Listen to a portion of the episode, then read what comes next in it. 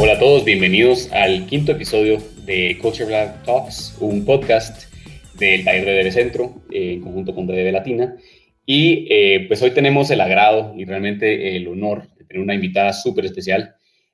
Con nosotros está Ángela Rodríguez y vamos a hablar pues en conjunto del tema del movimiento Latinx. Y pues no creo que no hay nadie mejor en esta agencia y en este mundo que Ángela de contarnos toda su experiencia y de toda... pues todo lo que conlleva. Entonces, pues aquí tenemos a Ángela. Bienvenida. Muchas gracias por estar aquí. Gracias, Gabriel, por tenerme. Estoy orgullosa de unirme con ustedes y de hablar de este tema tan importante. Súper, súper. Ángela, por favor, denos una pequeña introducción de su trayectoria, de lo que usted ha hecho, de todo lo que la ha traído a este momento. Estuve pensando el otro día y creo que mi labor en planning empezó a los 16 años cuando empecé a escribir en el periódico de mi escuela. Okay. Y luego de estudiar en la universidad llegué al mundo publicidad, que siempre me encantó, siempre me interesó, pero más que nada la idea de cómo motivar a la gente me interesaba. ¿Qué le importaba a la gente? Siempre fue algo que me interesó desde chica, por qué hacían las cosas, los motivantes, y eventualmente, aunque empecé como ejecutiva de cuentas, gracias a Dios, llegué al mundo de planning, donde fue como mano en un guante, o sea, fue el camino de carrera perfecto, creo que para mis intereses y donde quería pasar mi tiempo, que es pensando mucho, de cómo inspirar y cómo comunicar mejor con la gente. Y en particular con los latinos. Yo crecí en Miami y nunca me sentí latina porque fui siempre parte de este mundo en Miami que es muy latino, pero estudié fuera de Miami y llegué y como a los 20 minutos dije, wow, estoy en otro mundo aquí. Y esto fue en los 90s, o sea, ya en el mundo de hoy creo que uno no tiene una experiencia muy diferente, pero en los 90s salí de Miami y era un mundo muy americano y yo dije, wow, la gente vive diferente, piensa diferente, los latinos son diferentes, o sea, fue como un abrir de puertas muy, muy importante para mí. Y mucho de lo que hacemos en ALMA en cuanto a entender la cultura latina en los Estados Unidos es algo que lo viví yo misma, o sea, es algo que vivo yo misma como mujer latina en los Estados Unidos, criando a hijos que yo quiero que tengan los valores y están viviendo una experiencia de hijos de latino. Entonces, es cuando miramos a la cultura en los Estados Unidos, a la gente, a los latinos en los Estados Unidos, es algo que lo puedo entender porque lo vivo. Entonces, es bonito ser parte de algo que influye como la gente se ve, como otros ven a los latinos, hacer un trabajo que ayude a las marcas conectarse con una población que a veces no tiene la misma importancia dentro del mundo de mercadeo, de gobierno, de los Estados Unidos que pueda tener. Y es algo que para mí ha sido muy importante poder ayudar a marcas comunicarse mejor con esta población. Buenísimo. Sí, definitivamente usted es la persona adecuada para este tema, ¿no? Pero sáquenme una duda. Bueno, usted pues, nació en Miami. ¿De dónde es su familia originalmente? Yo nací en Puerto Rico. Usted nació en Puerto Rico, perdón, pero se crió en Miami. Me crié en Miami. ¿Su familia es puertorriqueña? Puertorriqueña y cubana, sí. Ok. O sea, sí hay una mezcla interesante de diferentes países latinos y una pues mezcla interesante de cultura, ¿no? Sí. Bueno, ¿en mi caso tú dices? Sí, en su caso, sí. En mi caso, sí. Mis papás son dos caribeños, mi mamá muy puertorriqueña y yo tengo como filosofía personal que la cultura de uno viene de su mamá, porque es la que decide cómo se celebran las Navidades y qué comida se hace especial ese día y en todos los días importantes.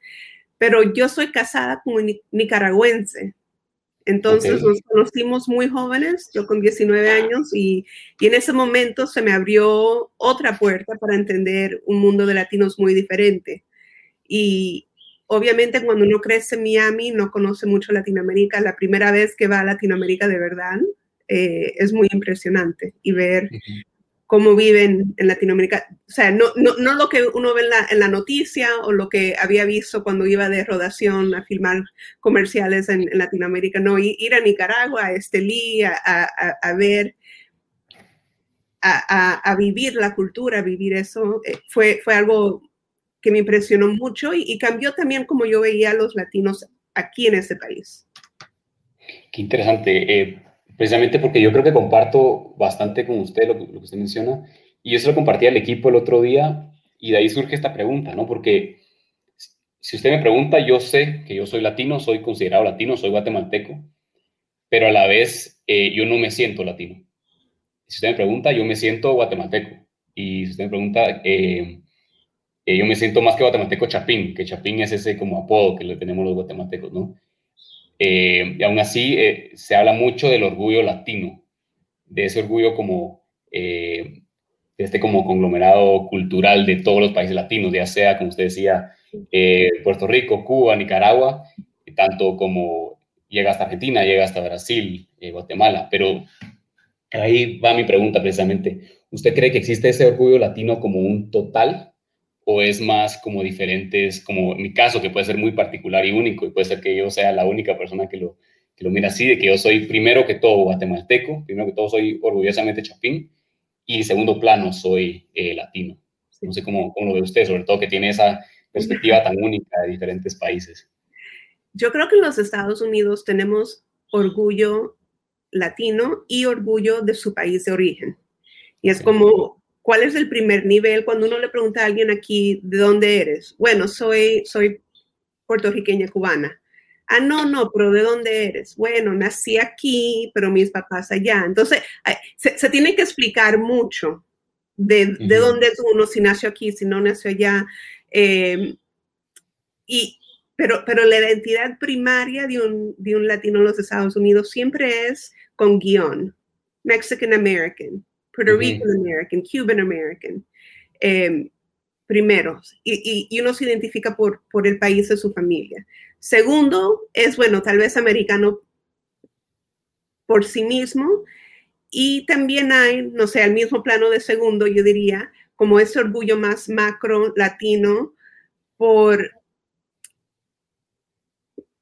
lo que se vive aquí en común por ser inmigrante o hijo de inmigrante. Entonces, el orgullo latino creo que es menos regional latino y más, bueno, aquí tenemos esta experiencia compartida de inmigrante, de latino, de ser visto con un lens de ser, decimos aquí, other. O sea, somos diferentes de alguna forma y el diferente tenemos en común que somos latinos. Entonces, es algo que es mucho más prevalente hoy que ha sido hace 10, 15, 20 años, que la gente era todavía mucho más identidad única del país, de su origen, y ahora es como que no, estamos aquí todos juntos, viviendo esto todos juntos y nos miran a nosotros juntos como uno, o sea, los americanos de afuera. Y aquí lo que hemos visto en los últimos 10 años, yo diría, es que el país, por un lado, se vuelve muy abierto a otras culturas, muy abierto a experiencias diferentes, muy abierto a gente LGBTQ, a gente... O sea, el país se vuelve muy abierto en muchas formas y eso causa que muchos latinos se vuelvan mucho más abiertos en cómo viven, en quién son, en la identidad dual. O sea, siempre decimos que somos 200%, 100% latinos, 100% de americanos. Seguro que lo he dicho antes y me has escuchado. Pero ese 200% viene porque los Estados Unidos se abre a recibir la cultura latina. Es una influencia mutua. O sea, los latinos en los Estados Unidos se vuelven un poco más americanos, pero los americanos cada vez son más abiertos a la cultura latina. Entonces, la cultura latina se une en una y se abre. Obviamente sí ha habido unos años que se oye mucho ruido contra los latinos, contra los inmigrantes mexicanos, contra muchos grupos. Pero eso nos une más Porque si se van contra uno, se van contra todos. Entonces, ha hecho que la identidad latina aquí se haga más fuerte. Pero creo que es una identidad latina independiente a la identidad latina de la región, que también existe para los americanos latinos, pero es algo como un nivel un poco más abajo. Ok, sí, esos niveles que usted mencionaba de Guatemala American, por ejemplo, como primer paso, y luego ya se va como agrandando, está muy, muy interesante. Y, o sea, usted diría que como esa identificación con la cultura latina a nivel macro en los Estados Unidos se refiere sobre todo a ese other que usted mencionaba, ¿no? No sé si hay otras facetas que también unifiquen a los diferentes latinos en Estados Unidos, sí, que sean como interesantes. Bueno, nos une el idioma. Para mucha gente cada vez, en porcentaje siempre son un poco menos, pero en cantidad de gente es más. O sea, la población sigue creciendo. Entonces, el idioma nos sigue uniendo. Y los valores nos siguen uniendo. Es algo que, por eso digo que viene la mamá, como tu mamá te crió, entonces uno no deja de ser colectivo, no deja de preocuparse más por su familia que por sí mismo individualmente. Y compartimos eso entre nosotros. O sea, cuando miramos el mundo y vemos como una tendencia muy individualista, pero tenemos esta forma de pensar colectiva, eso es algo que roza a veces. Y viene a ser, ¿qué es la cultura latina aquí? Bueno, es esta primericia, like primary, putting the family first. Sí, sí, que la familia es algo súper importante de latino, ¿no? Y el rol de la familia, o sea, porque obviamente todo el mundo quiere a su mamá, los americanos quieren a su mamá, pero la importancia que uno le da a la familia, la importancia que uno le da al bienestar de todos, es algo que es diferente y nos une. Y creo que en esos momentos, o sea, la comida, el idioma, o sea, la música, nos da ese orgullo y eso que compartimos como latinos. Aunque seamos de todos los países, seamos de Brasil, seamos de donde seamos, nos une porque es algo que es un código que se entiende. Sí. Sí, como que mantenemos estos códigos que nos unifican. Sí. Es muy interesante porque, bueno, yo he tenido la oportunidad, bueno, yo he vivido en Guatemala toda mi vida casi, pero tuve la oportunidad de ir a un colegio internacional. Entonces, en ese colegio internacional, pues, habían diferentes, mayormente éramos guatemaltecos, pero también habían diferentes nacionalidades. Uno de mis mejores amigos, precisamente, él nació en Miami, de papás guatemaltecos, pero vivió ahí toda su infancia y luego ya regresó a Guatemala. Y cuando él vino, pues era muy interesante, ¿no? Porque él entendía el español perfectamente, pero no lo hablaba.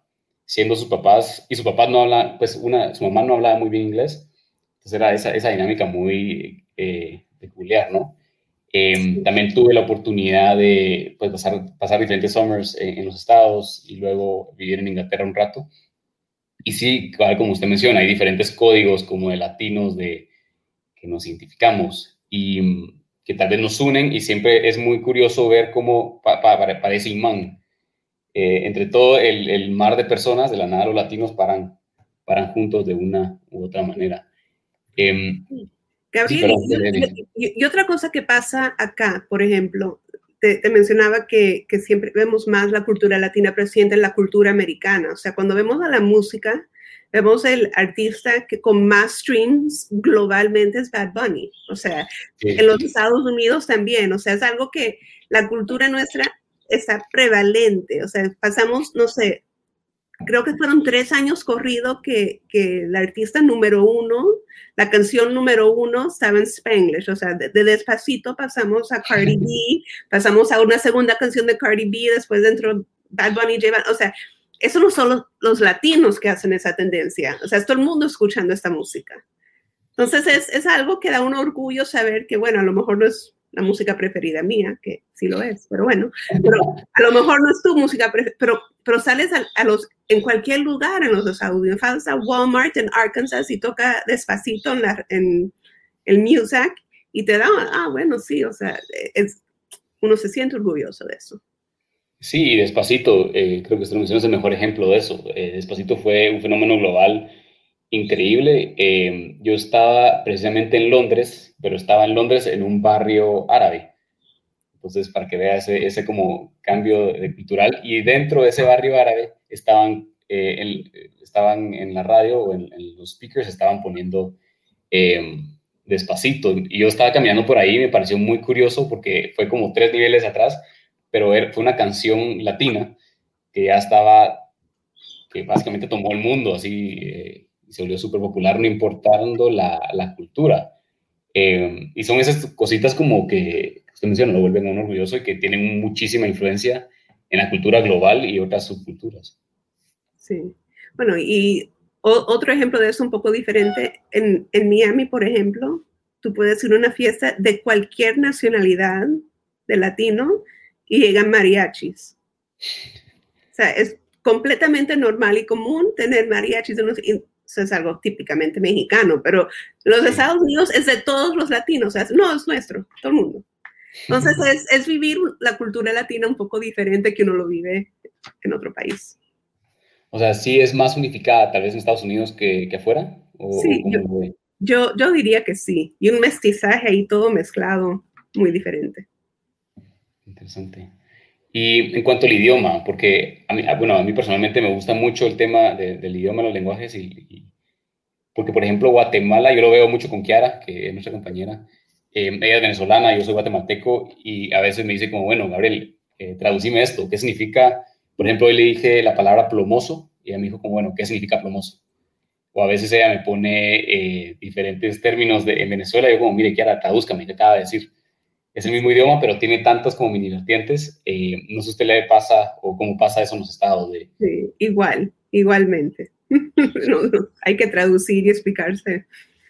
Y bueno, y en la oficina tenemos gente de todos los países. Entonces, mi español era muy básico cuando empecé a trabajar en esa industria y ahora, o sea, gente me escucha y no sabe de dónde soy, que si soy de Venezuela, porque he aprendido el español de todos ustedes. Sí, entonces usted agarra cositas de diferentes países. Pero así es normal, y como vive la gente aquí en todos los lugares de los Estados Unidos, no solo en Miami, o sea, tú puedes comer. Vas a una panadería venezolana y encuentras pan de bono, igual encuentras croquetas cubanas. O sea, es algo que se va mezclando cada vez porque la tendencia, por lo menos aquí, es que cada vez la gente come más y más comida de otras culturas. Y ya no es como la comunidad latina, ya no es solo mexicana, es como de todo y muy específica, que sí del norte de Colombia, no sé.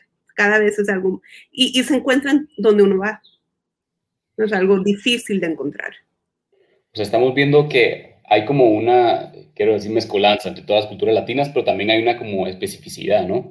Norte de Colombia, suroeste de Guatemala, centro México, por ejemplo. Sí.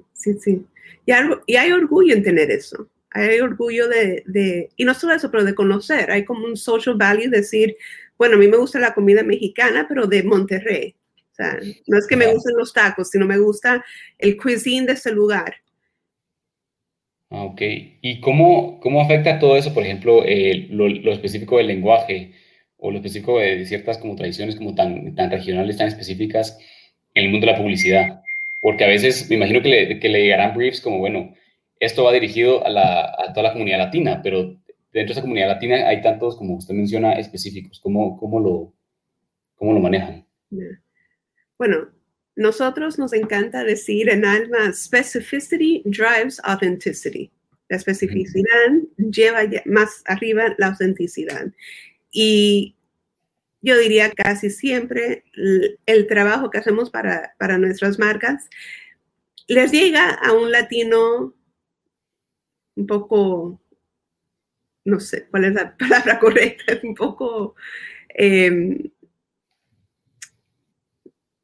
no específico. La especificidad viene en lo latino, pero hay muchas veces y cada vez más que vamos a latinos específicos. Es decir, esto vamos a hacer un comercial muy mexicano, o vamos a ir con acento de Argentina, o vamos a enseñar una comida venezolana. Y uno cuando lo ve, lo nota muy fácil.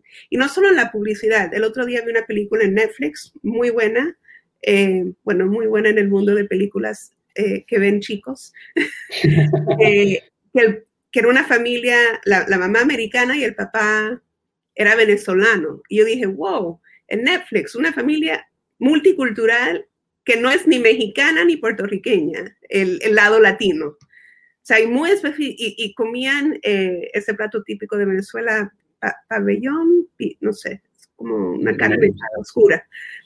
Pero cuando lo dijo yo, eso lo conozco, de ir a comer con mi amiga Carola.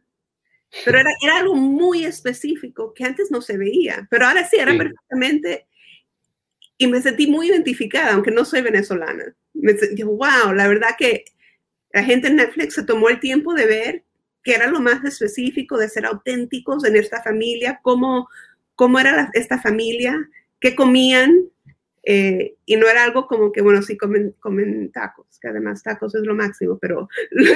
Sí, ¿a quién no le gustan los tacos? Las marcas, las compañías de contenidos cada vez están viendo cómo enseñan esa autenticidad, cómo ser más real, cómo crear una mejor conexión con los latinos, que no es como genéricamente bienvenidos latinos, sino no, si eres venezolano o cubano o guatemalteco, te entendemos y entendemos que tu cultura vale y es importante. O sea, básicamente se valen de diferentes códigos que tal vez son muy sutiles, pero son muy importantes, como usted decía, el acento o un platillo específico, o no sé si mencionar una parte de algún país, no sé, como ese tipo de sutilezas hacen toda la diferencia. Sí, y para todos los latinos. O sea, es algo que, wow, todavía no es tan común que va desapercibido. Es algo que, o sea, wow, hay que reconocer que eso fue muy importante lo que acaban de hacer. Y para alguien en nuestra industria nos damos cuenta y decimos, wow, holy moly. Pero un consumidor común y corriente igual le pasa a un nivel que a lo mejor no entiende la implicación cultural en el mundo, pero sí es como, ah, bueno, aquí tengo yo un lugar. Uh-huh. Sí, es una manera muy importante también de que las marcas realmente conecten con ese consumidor, ¿no? Como decir, bueno, nos tomamos el tiempo de investigar cuál era un platillo típico de Venezuela y lo we portrayed en la televisión o lo sacamos en cierta campaña. Sí, porque no puede ser algo token. O sea, uh-huh. no es algo que lo hacen como para check the box, como decimos. Sí. La verdad, hay que ir más allá. Y por eso el trabajo que hacemos para nuestras marcas siempre tiene que ir más allá. No podemos decir, bueno, es que hablaron español y ya es suficiente. Es qué más, qué valor, sí. Qué momento, qué pedacito de la cultura podemos demostrar que entendemos esta familia, este grupo de personas, esta persona joven. Uh-huh. Y con los jóvenes ya es otro nivel de complejidad, porque tienen una identidad más compleja, tienen...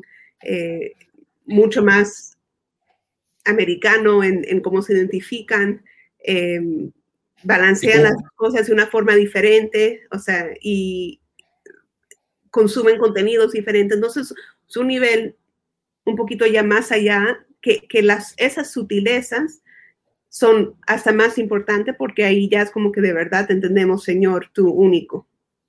¿Y cómo ha sido esa influencia estadounidense que usted mencionaba ahorita en los jóvenes? ¿Cómo ha mutado versus, por ejemplo, sus papás? Bueno, lo más obvio es el idioma. Uh-huh. A ver, los papás de uno dominaban español perfectamente, no tenían todo el internet en inglés como para consumir contenidos, tenían los canales de televisión. Yo creo que identidad propia, esos jóvenes son más latinos que una generación antes, porque nunca vivieron en un país que tenían que ocultar que eran latinos, que tenían que esconder su cultura.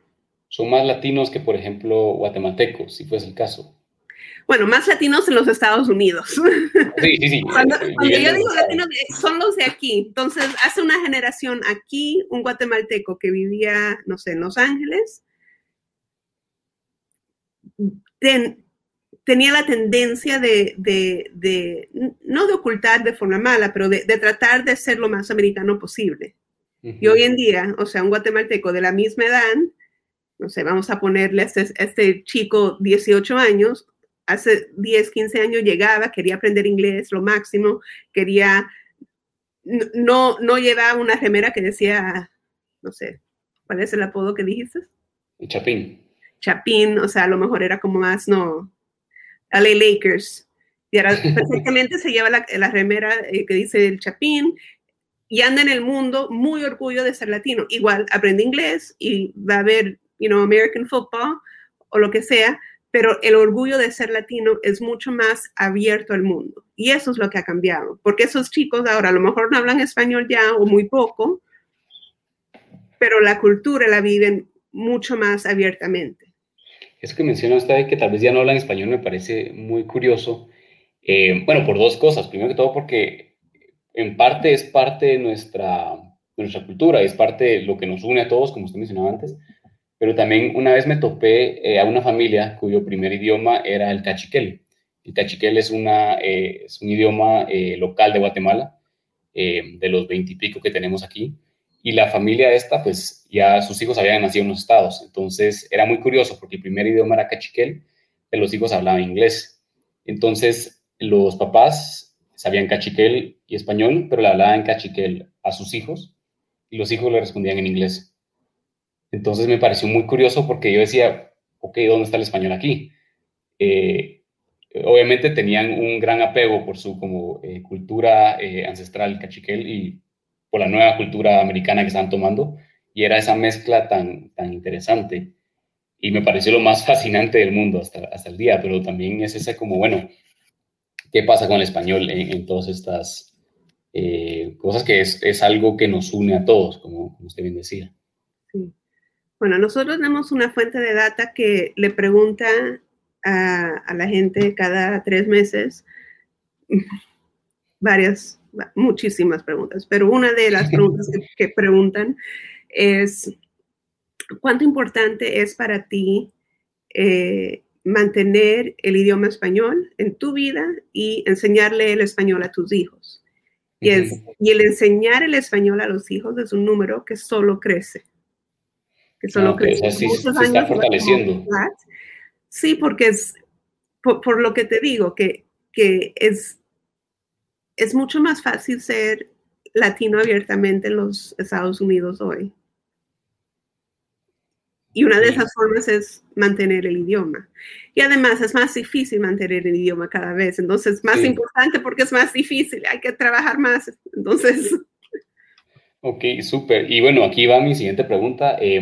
Pues el español es, desde sus orígenes, un idioma que tiene género, ¿no? Es el vaso.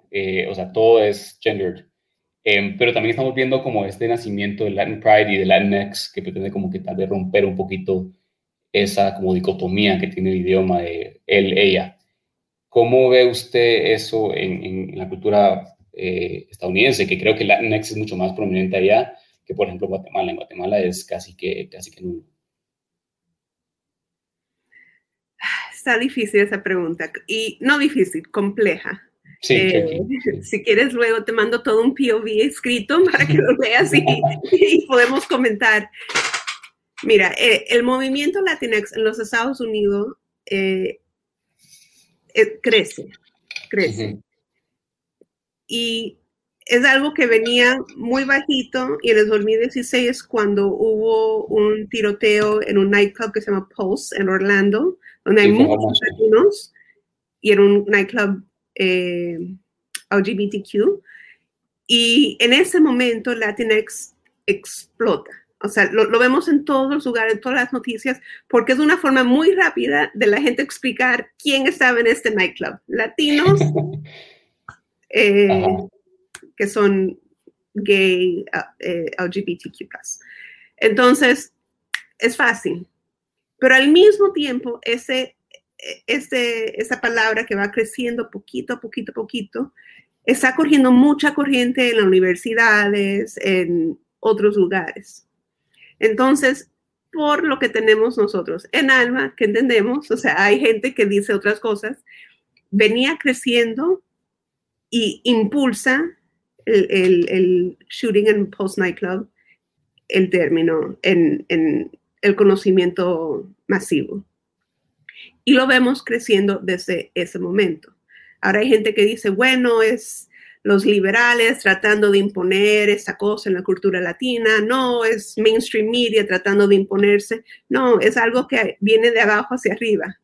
Pero hay mucha gente arriba que no le gusta. Entonces, cuando le preguntamos a los jóvenes son más, tienen la tendencia más grande para identificarse como Latinx. No porque son parte de la comunidad LGBTQ, porque eso es lo que la generación cree. Cree como en más igualdad, están más activos en los movimientos sociales, están más conscientes de identificar a la gente como, o llamarle a la gente como cualquier persona se identifique. O sea, la tendencia, yo creo que global, pero en los Estados Unidos, de identidad es muy fuerte. Y parte de eso es decir, bueno, si tú te quieres llamar Latinx, perfecto, yo te llamo Latinx. O sea, es como, no es algo ni de mí ni de ti, sino que cada quien es, que quiere verse, cómo se quiere llamar cada quien.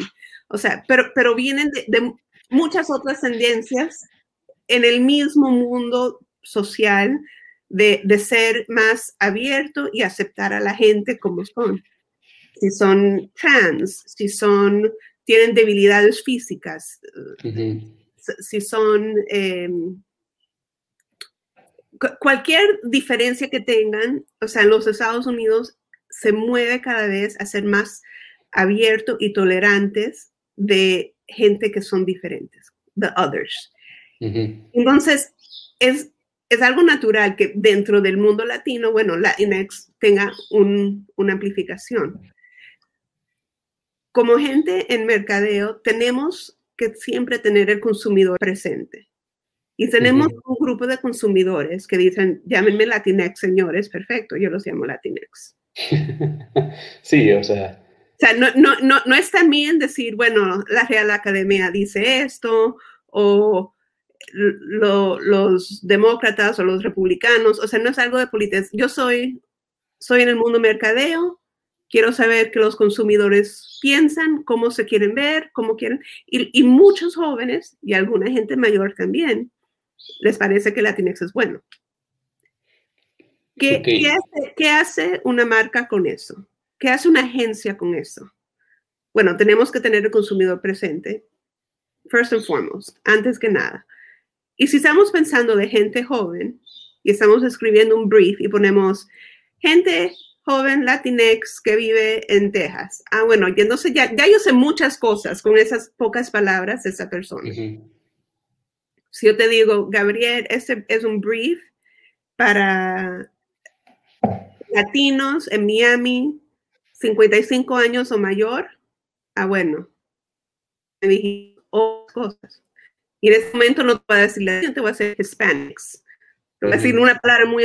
O sea, con una palabra... O sea, ya te codifiqué muchas cosas en una palabra. Y así es como lo usamos en la agencia, con nuestras marcas, y cómo una marca puede usar eso. Muy pocas marcas le hablan a un consumidor y le dicen, señor hispano o señor Latinx. No se hace. Sí. Uno crea un narrativo, una historia, un momento, una... O sea, el uso de Latinx funciona más como para entendimiento del consumidor interno que lo que se expone afuera. Claro, tú no haces un brief beisbolistas, no.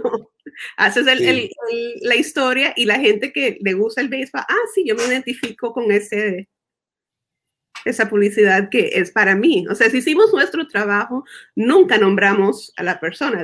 La persona lo ve y dice, wow, ese comercial es para mí. O sea, un comercial de un bebé llorando, la mamá le pone pañal, le sonríe. Ah, bueno, yo soy mamá, es para mí. No tiene que decirle, mamá nueva, que no sabes qué estás haciendo. No. Mamá que no sabe cambiar pañales.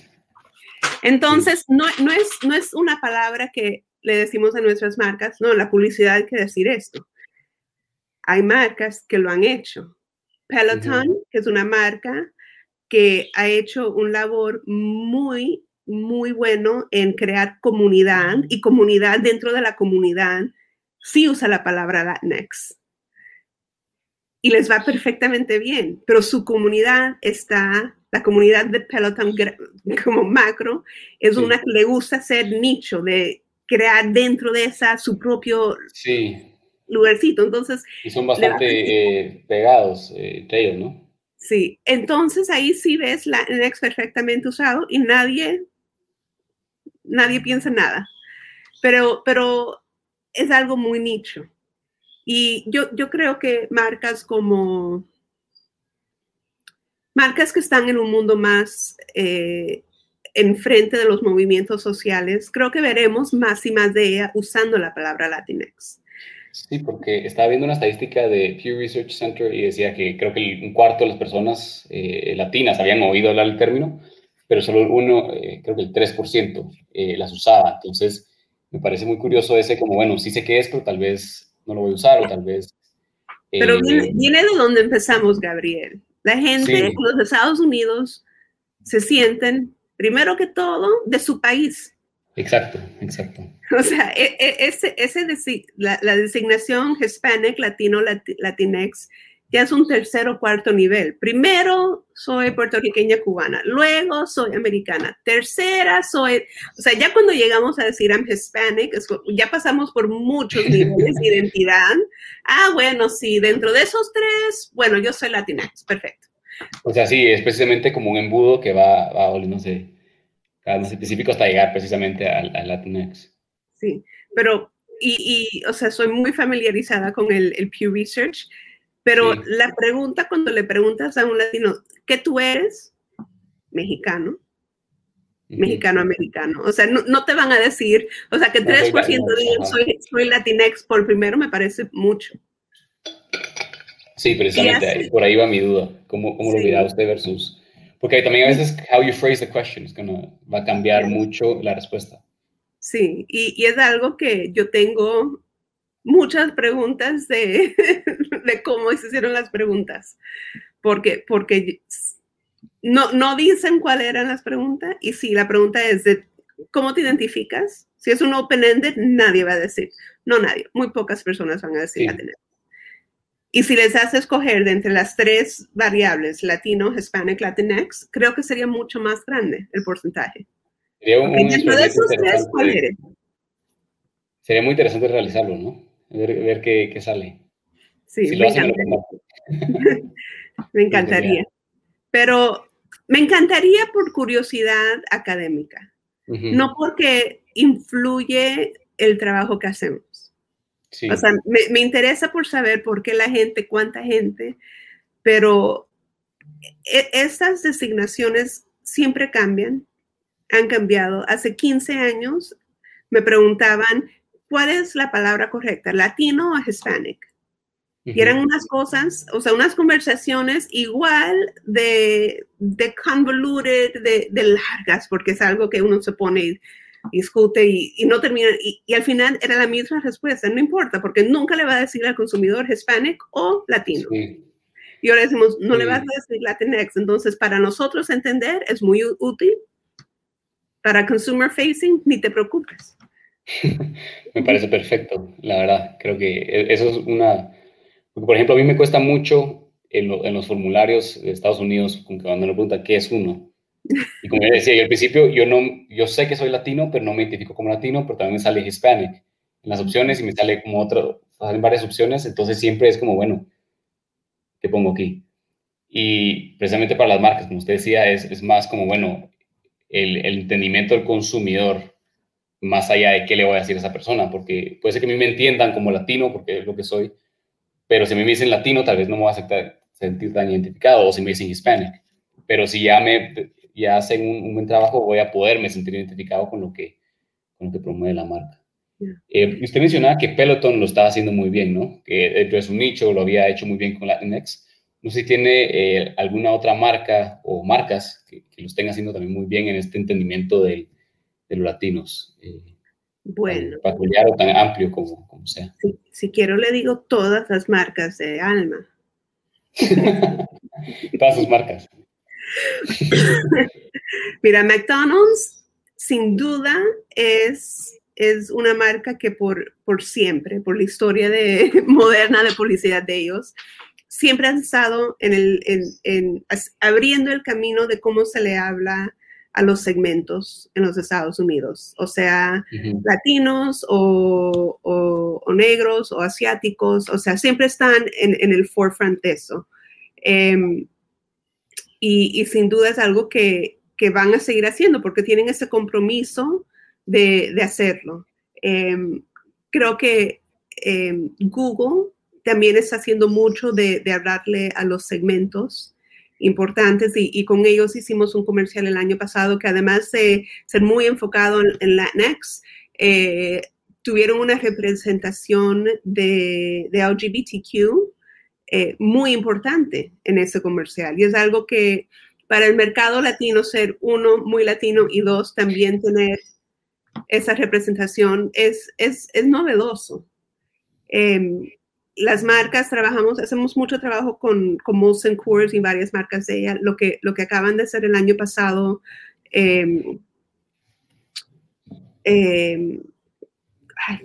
con Tom Flores, que el primer Hispanic Heritage Person que llegó al Super Bowl, que llegó a ser ganante del Super Bowl como jugador y como coach y nunca había entrado al Hall of Fame. Hicimos toda una campaña para llevar Tom Flores al Hall of Fame. Fue algo que tenía un enfoque muy sutil del latino que tuvo una reverberación entre los latinos y entre los no latinos. Entonces fue una marca que tomó esta causa no social, sino de que Tom Flores fuera reconocido, que gustó transculturalmente. También hemos visto, no sé, muchas de las cervecerías han hecho muy buen trabajo. Tecate ha hecho buen trabajo. Otra cosa que hizo Miller, siendo una empresa mexicana, teniendo que ampliar un poquito su audiencia a no solo mexicanos, sino latinos en general, ¿no? Correcto. También hemos visto a Target, ha hecho muy buen trabajo y trabajo que se ha visto más allá del mercado latino. Se han hecho comerciales en español, en televisión de habla inglés, que ha sido muy importante. Y bueno, o sea, no por ser clientes de ALMA, pero creo que todos nuestros clientes tienen un compromiso muy grande en llegarle a esta comunidad. Y estoy seguro cada vez que las marcas están más tratando de hacer más brand acts en vez de ads, vemos más compromiso al nivel local. Súper. Y bueno, Ángela, para terminar, si usted me pudiera enumerar 3 best practices mejores para en todo ese contexto, ¿cuáles serían? Yo creo que los best practices del mercado latino en los Estados Unidos son los best practices de cualquier lugar. Entender el consumidor.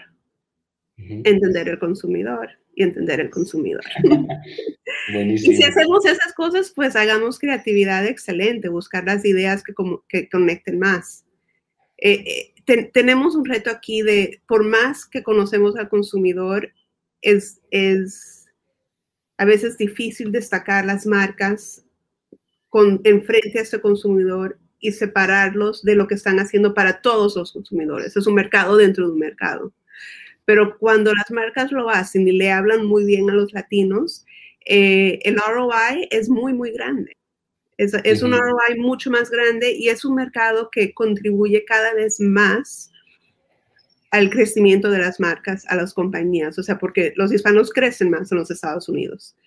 Y las marcas se han tomado el tiempo de crear relación con esa comunidad a lo largo del tiempo, que no es algo que hacen una vez y ya se fueron. Están viendo la repercusión esa en sus negocios, la repercusión positiva, o sea, el impacto que tiene el consumidor financiero en crecer esas marcas. Entonces, tener el compromiso con esa comunidad es muy importante para crecer las marcas. Totalmente de acuerdo, excelente. Bueno, Ángela, ya estamos en tiempo, pero le queríamos agradecer de parte pues mía en especial y de parte de todo el equipo. Gracias por estar aquí con nosotros, por su tiempo y sobre todo por toda la sabiduría que nos acaba de transmitir y su punto de vista tan único, ¿no? Entonces, de todo corazón le damos las gracias. E invitamos a todos a escuchar no solo este episodio, sino todos los demás episodios que están muy buenos. Hemos tenido siempre excelentes invitados como usted. Entonces, muchísimas, muchísimas gracias. No, no hay de qué, Gabriel. Aquí estamos a la orden y la verdad que lo pasé muy rico aquí hablando.